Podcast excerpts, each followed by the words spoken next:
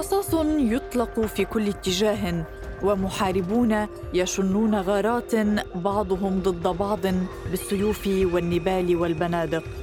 معركة حتى الموت بين عسكر الولايات المتحدة الأمريكية ومقاتلين من قبائل السكان الأصليين يدافعون عما بقي من أرضهم.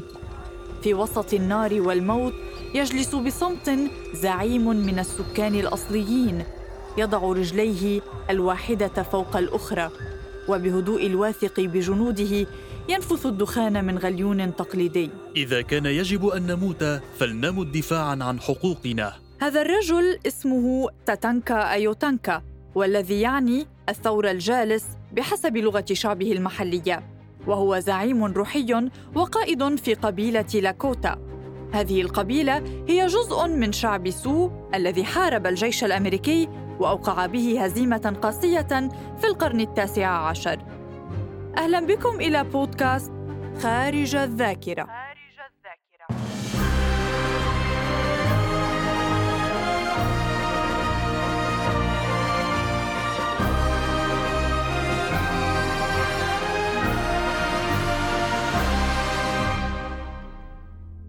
قبل أن يصل المستعمرون الأوروبيون إلى القارة الأمريكية ويستوطنوها كانت تسكنها عدة شعوب وقبائل من السكان الأصليين الذين أطلق عليهم المستعمرون تسمية الهنود الحمر. كانت لدى هذه القبائل والشعوب الأصلية لغات وعادات وأنظمة اجتماعية وسياسية متنوعة.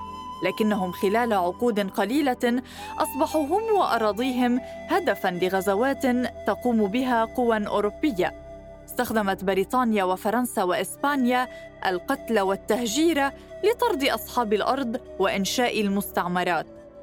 واحدة من هذه المستعمرات أصبحت في نهاية القرن الثامن عشر الولايات المتحدة الأمريكية بعد استقلالها عن بريطانيا لكن هذه الدولة لم تكن بحجم مساحتها اليوم بل كانت مقتصرة على 13 ولاية في الجهة الشرقية المطلة على المحيط الأطلسي.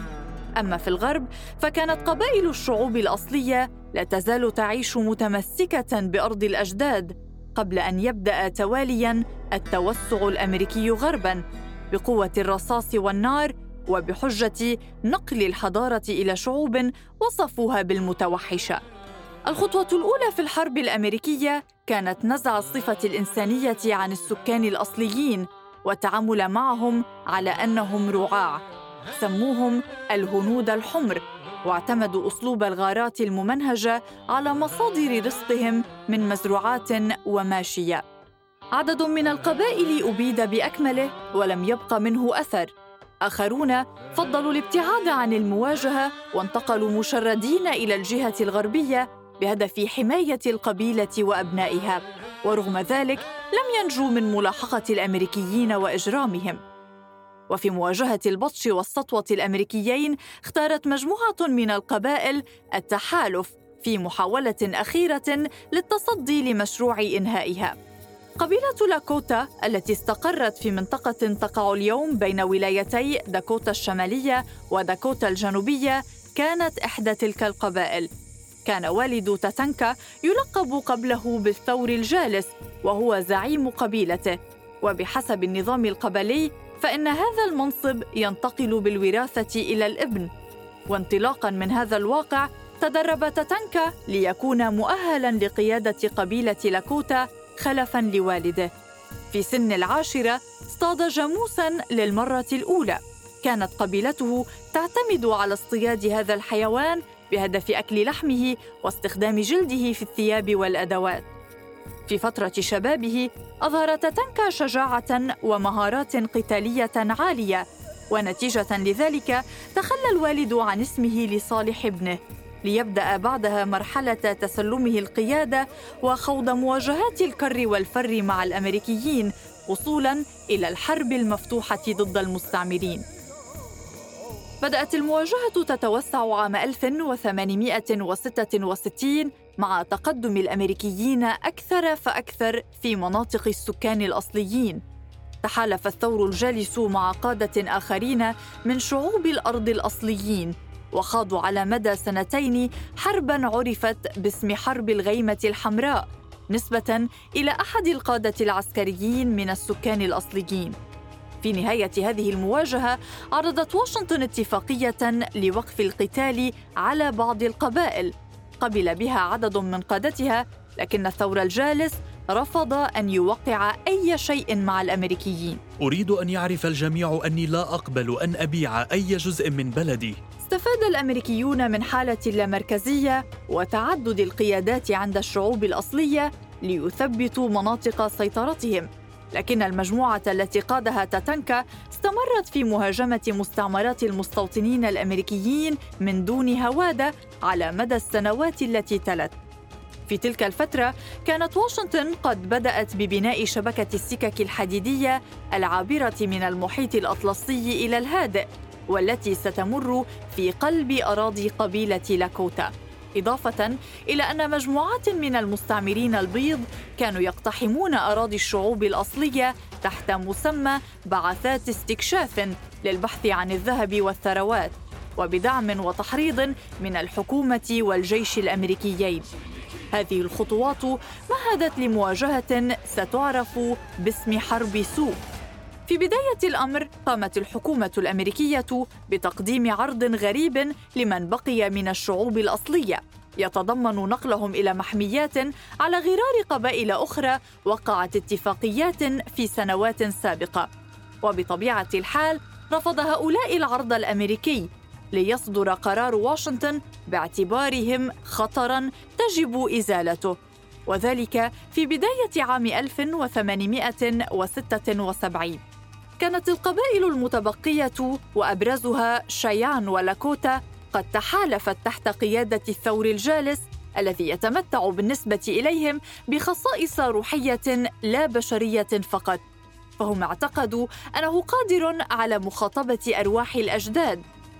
عقد التحالف بين هذه القبائل التي كانت سابقا متناحرة ومتباعدة مثل لحظة تستدعي الاحتفال وخاطب فيها تتنكى المجتمعين. الروح العظيمة أهدت أعداءنا لنا علينا تدميرهم. نحن لا نعرف من هم قد يكونون جنودا ولا نعرف أصولهم لكن قريبا جدا سيكتشفون من نحن. عام 1872 وخلال مواجهات مع الجيش الأمريكي لوقف بناء خط السكك الحديدية تعالى صوت تاتانكا لشد عصب مقاتليه. ومع احتدام القتال تقدم إلى وسط الميدان ثم جلس أمام خطوط الجنود الأمريكيين بحالة من التأمل نابعة من مكانته كزعيم روحي لشعبه يستطيع مخاطبة أرواح القدماء والحصول على الحكمة والرؤى منها. دخن غليونه بهدوء قبل أن يعود إلى رجاله غير مكترث بالرصاص الموجه نحوه. هذا المشهد أظهر لجنوده مدى شجاعة قائدهم وأكد لهم أن رؤيته بشأن انتصارهم في المواجهة حتمية. في حزيران من عام 1876 قاد الجنرال جورج أرمسترونغ كوستر فوج الفرسان السابع في الجيش الأمريكي إلى واد في جنوب مونتانا وذلك بهدف إخضاع وطرد التحالف القبلي الذي يقوده روحيا تاتنكا في منطقة تعرف باسم ليتل بيج هورن. هجمت إحدى كتائب كوستر مخيم القبائل بشراسة لكن مقاتلي الشيان ولاكوتا صدوا هجوم الأمريكيين قبل أن ينقضوا عليهم بهجوم معاكس ليصلوا إلى خطوطهم الخلفية. فأصبح جنود الجيش الأمريكي محاصرين من قبل المقاتلين القبليين. وانتهت المعركة بمقتل معظمهم ومعهم الجنرال كوستر معركة ليتل بيغ هورن سجلت كواحدة من أبرز الهزائم الأمريكية في حرب سو وكانت انتكاسة لخطة واشنطن التوسعية لطرد القبائل ومن تأثيراتها أن الحكومة الأمريكية أرسلت قوات أكبر إلى المنطقة لإجبار الثور الجالس ومن معه على التراجع والاستسلام. رفض تاتنكا أن يستسلم لعدوه وتحرك مع شعبه شمالا إلى كندا لتجنب خطر الإبادة وملاحقة الأمريكيين لهم.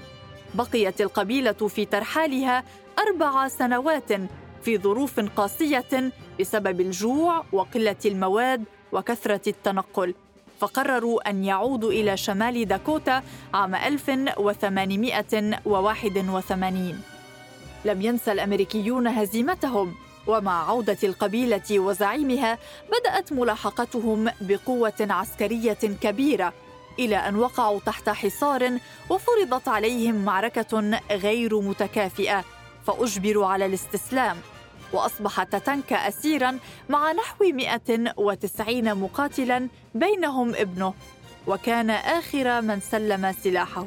أود أن يتم تذكري بأنني آخر رجل من قبيلتي سلم سلاحه اعتقل تاتانكا لمدة سنتين بصفة أسير حرب قبل أن يرسل إلى محمية ستاندينغ روك ليعيش هناك بعد أن أنهكه التشرد والقتال هل أنا مخطئ لأنني أحب شعبي؟ هل أنا شرير لأن لوني مختلف ومن شعبي سوء؟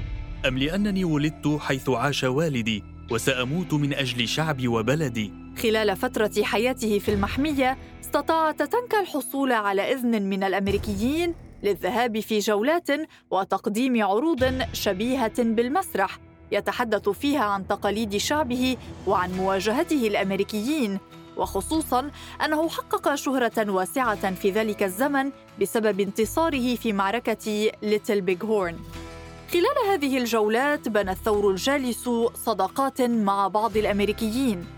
لكن في الوقت نفسه كانت الشتائم وصرخات الغضب تلاحق عروضه من الأمريكيين الغاضبين من مقتل جنودهم في المواجهات معه ما دفعه إلى ترك هذه العروض والعودة إلى المحمية. لا يستطيع الرجل الأبيض أن يقول إنني سرقت أرضه أو فلسا من أمواله لكن مع ذلك يصفونني بأنني لص. في تلك الفترة ظهرت بين أبناء القبائل الأصلية حركة دينية تسمى رقصة الأشباح. تقول إن روحا ستأتي لطرد البيض المحتلين وتمهد لعودتهم إلى أرضهم. وقد راجت هذه الفكرة بشكل واسع بين شعوب سو ولاكوتا وغيرهما. السلطات الأمريكية رأت في هذه الحركة أن الثورة الجالسة يحرك عصيانا جديدا. وخاصة أنه رفض سابقا توقيع أي اتفاق مع واشنطن إضافة إلى خلافاته المتكررة مع الحكام العسكريين المسؤولين عن المحميات. في فجر منتصف شهر كانون الأول ديسمبر عام 1890 أرسلت قوة عسكرية لاعتقال تاتانكا من محمية ستاندينغ روك رفض الخضوع للجنود وحصل اشتباك بين الأمريكيين ورجال القبيلة. أطلق خلاله أحد الضباط عدة طلقات على الثور الجالس ما أدى إلى مقتله.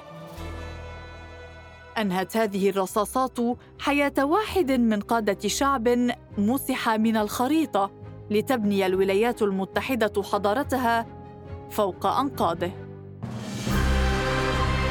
بودكاست خارج الذاكرة. إعداد وتقديم سارة خازم. إشراف بلال عبود. إخراج حسين حجازي.